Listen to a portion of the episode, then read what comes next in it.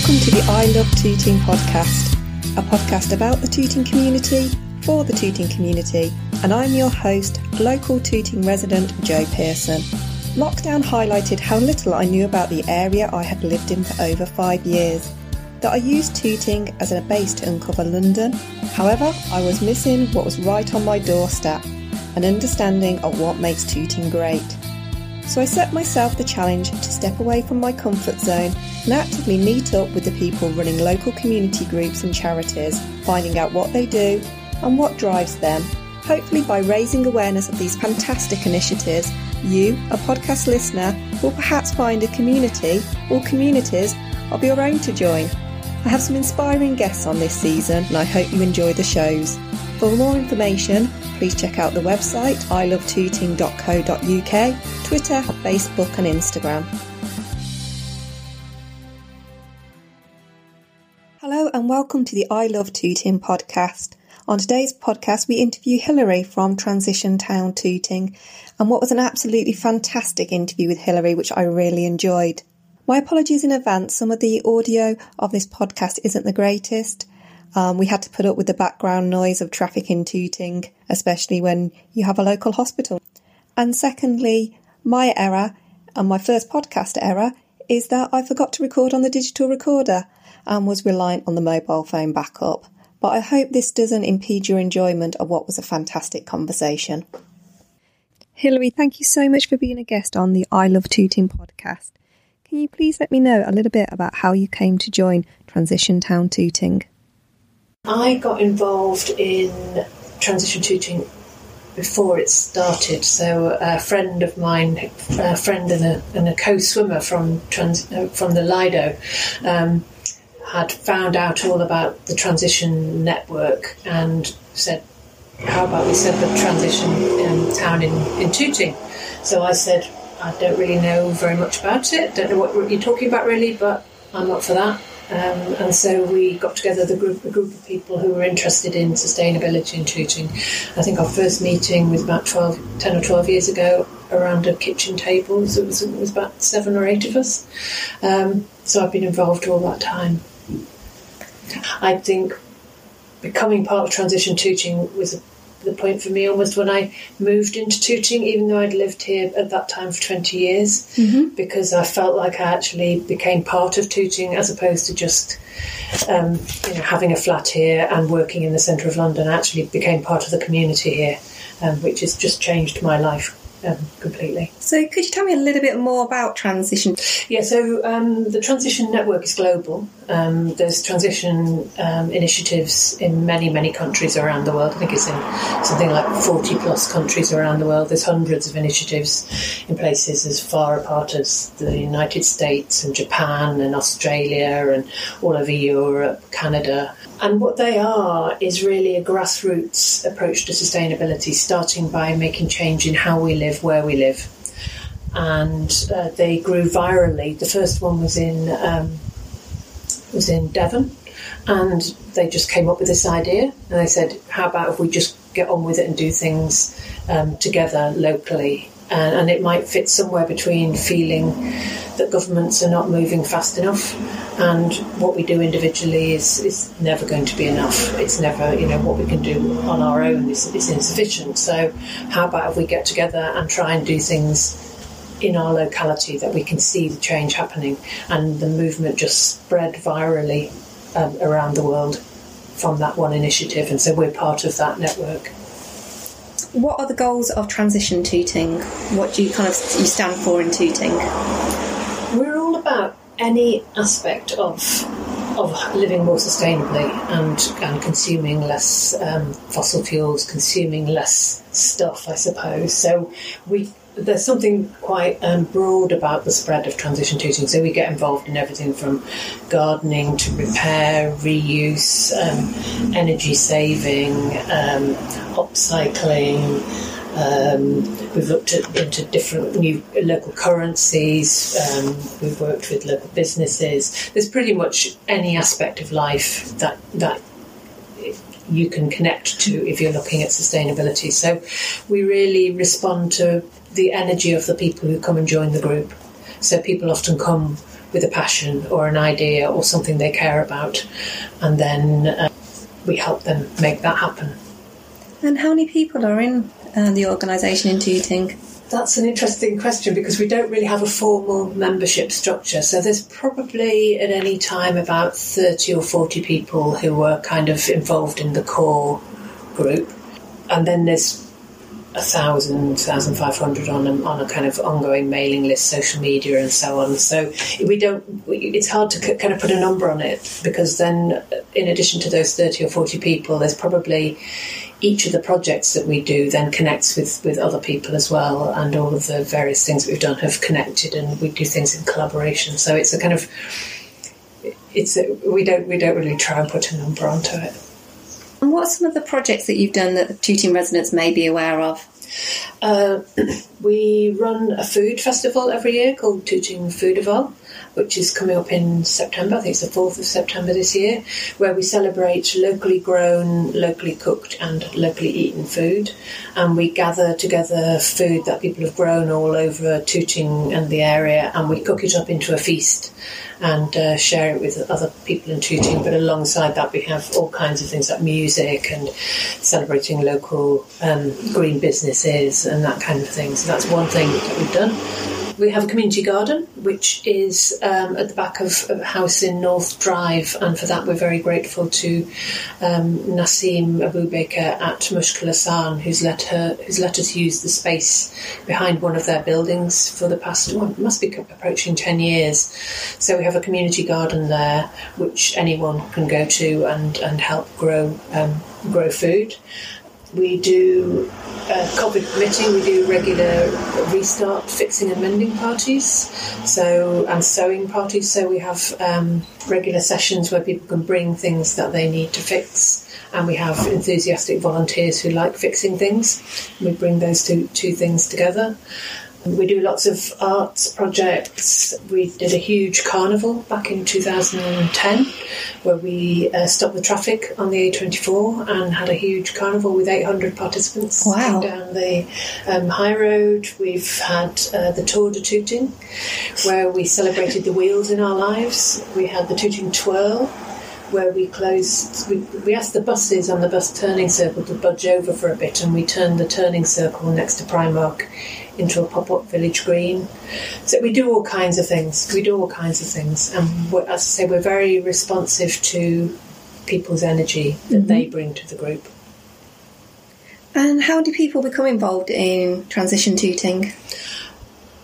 They either join in one of the projects and uh, go along to the garden, come to one of the restart parties, and, and start to come and volunteer with us.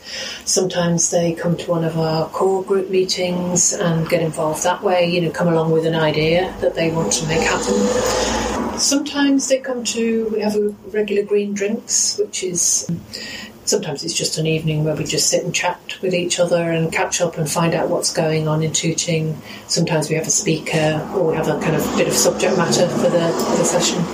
So there's lots of ways in to finding out what we're up to and uh, and getting involved. And would you advise people to join the mailing list?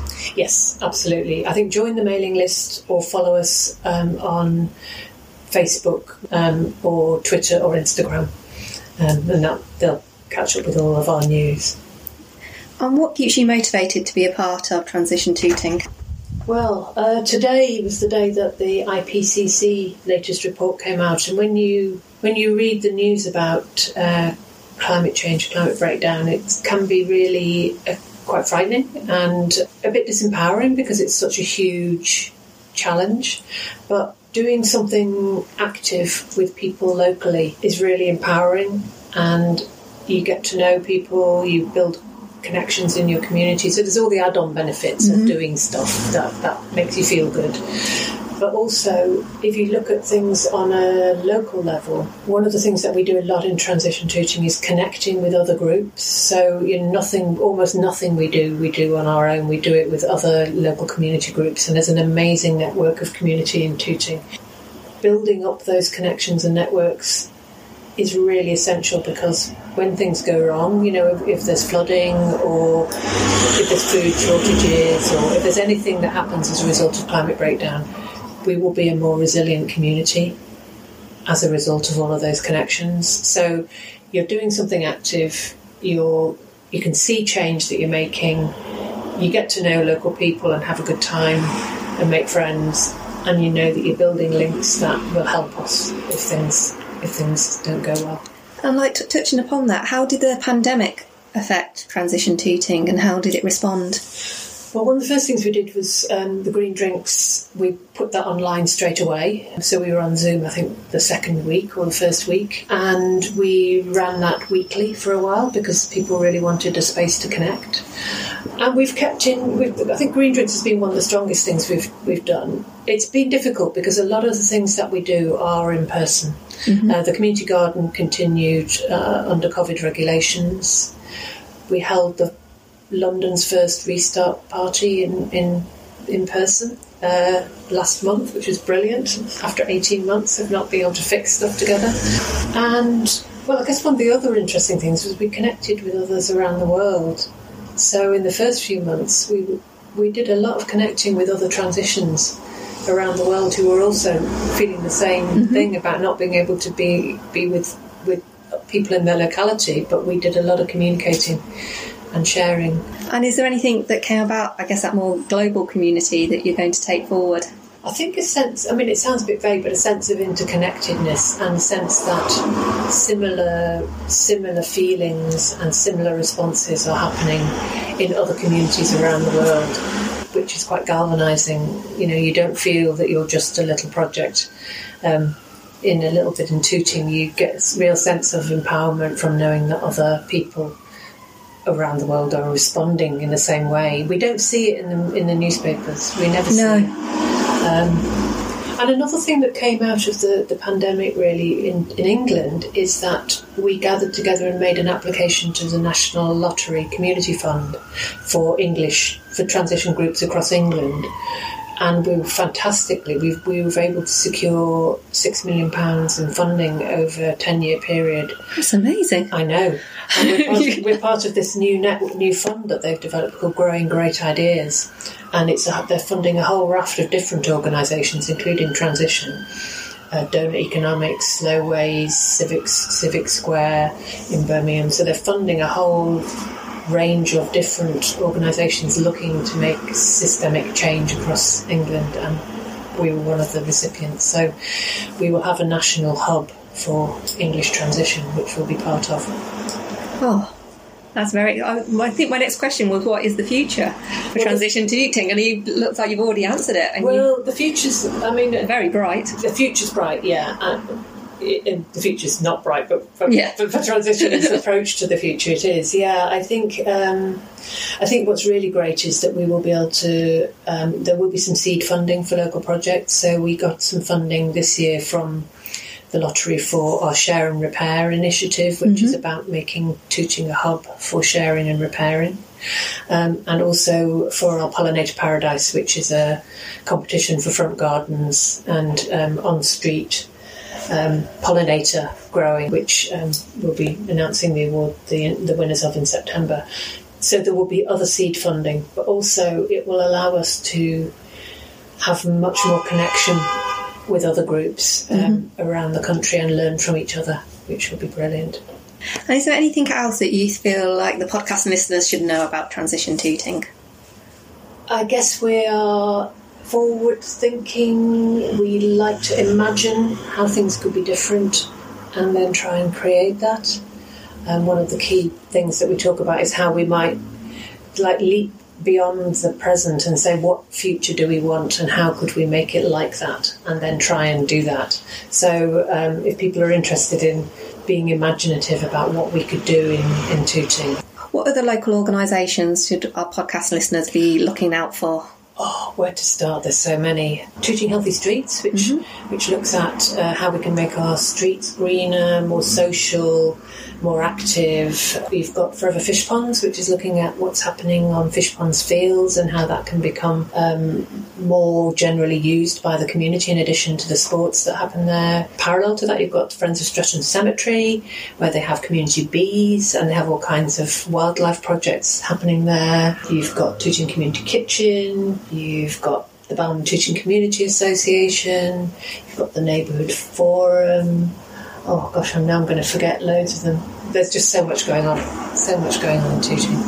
Um, really, hopefully, we're going to explore some of those community groups in forthcoming episodes of the podcast. So, I'd like to thank you so much for your time today and giving us that insight into transition tooting.